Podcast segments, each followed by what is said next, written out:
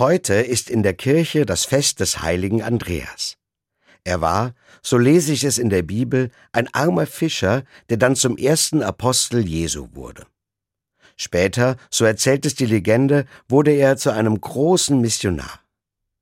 Gestorben ist er an einem x-förmigen Kreuz, das man heute nach ihm als Andreaskreuz bezeichnet. Ich muss daran denken, wie dieser Heilige besonders in Osteuropa verehrt wird.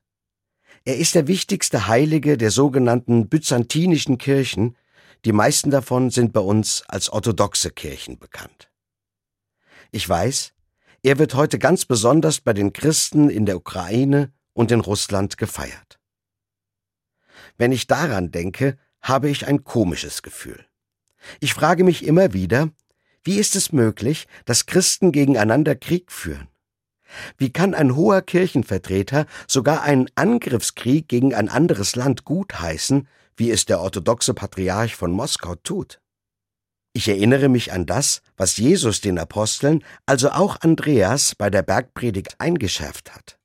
Da sagt er, Selig die Frieden stiften und selig, die keine Gewalt anwenden.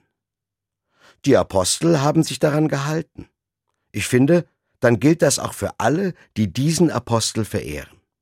Heute Abend denken wir auch in unserer Gemeinde im Gottesdienst an den heiligen Andreas.